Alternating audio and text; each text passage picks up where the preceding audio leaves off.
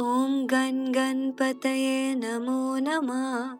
श्रीसिद्धिविनायक नमो नमः। अष्टविनायक नमो नमः। मंगलमूर्ति मोरया। आप सभी को गणेश चतुर्थी की एक बार फिर से ढेर सारी बधाइयाँ। तो आज हम फिर लौट आए हैं गणेश चतुर्थी की एक और मनोरंजक कहानी के साथ।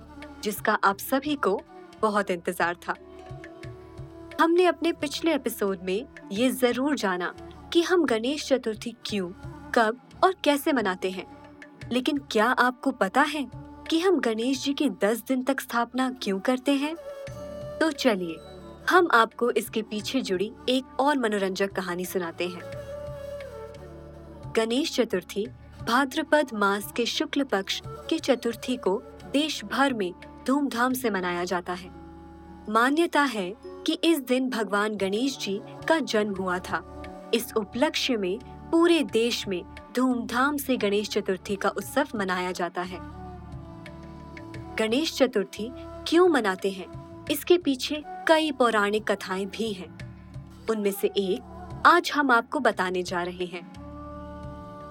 कहा जाता है कि पौराणिक काल में एक बार महर्षि वेदव्यास ने महाभारत की रचना के लिए गणेश जी का आवाहन किया और उनसे महाभारत को लिपिबद्ध करने की प्रार्थना की।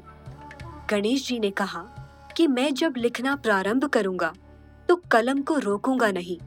यदि कलम रुक गई तो लिखना बंद कर दूँगा। तब व्यास जी ने कहा, प्रभु, आप विद्वानों में अग्रणी हैं और मैं एक साधारण ऋषि। किसी श्लोक में त्रुटि हो सकती है।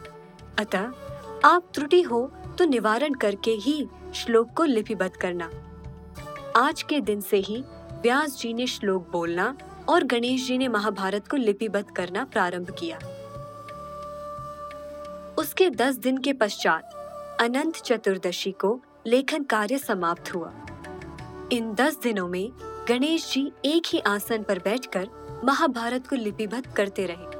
इस कारण दस दिनों में उनका शरीर जड़वत हो गया और शरीर पर धूल, मिट्टी की परत जमा हो गई। तब दस दिन बाद गणेश जी ने सरस्वती नदी में स्नान कर अपने शरीर पर जमी धूल और मिट्टी को साफ़ किया। जिस दिन गणेश जी ने लिखना आरंभ किया, उस दिन भाद्र मास के शुक्ल पक्ष की तृतीय तिथि थी। इसी उपलक्ष्य में हर साल इस तिथि को गणेश जी को स्थापित किया जाता है। और दस दिन मन, वचन, कर्म और भक्ति भाव से उनकी उपासना करके अनंत चतुर्दशी पर विसर्जित कर दिया जाता है। तो इसलिए हम गणेश जी की ऐसे पूजा, आराधना करते हैं और खूब धूमधाम से गणेश चतुर्थी मनाते हैं। लेकिन कहानियाँ यहाँ खत्म नहीं होती। हम फिर लौटेंगे एक और गणेश जी से जुड़ी हुई मनोरंजक कहानी के साथ। तब तक के लिए आप सब अपने परिवार के साथ गणेश चतुर्थी मनाएँ, खुश रहें और उनकी भक्ति में लीन रहें। ब्रांड पॉडकास्टर्स की तरफ़ से एक बार फिर से आप सभी को गणेश चतुर्थी की हार्दिक शुभकामनाएँ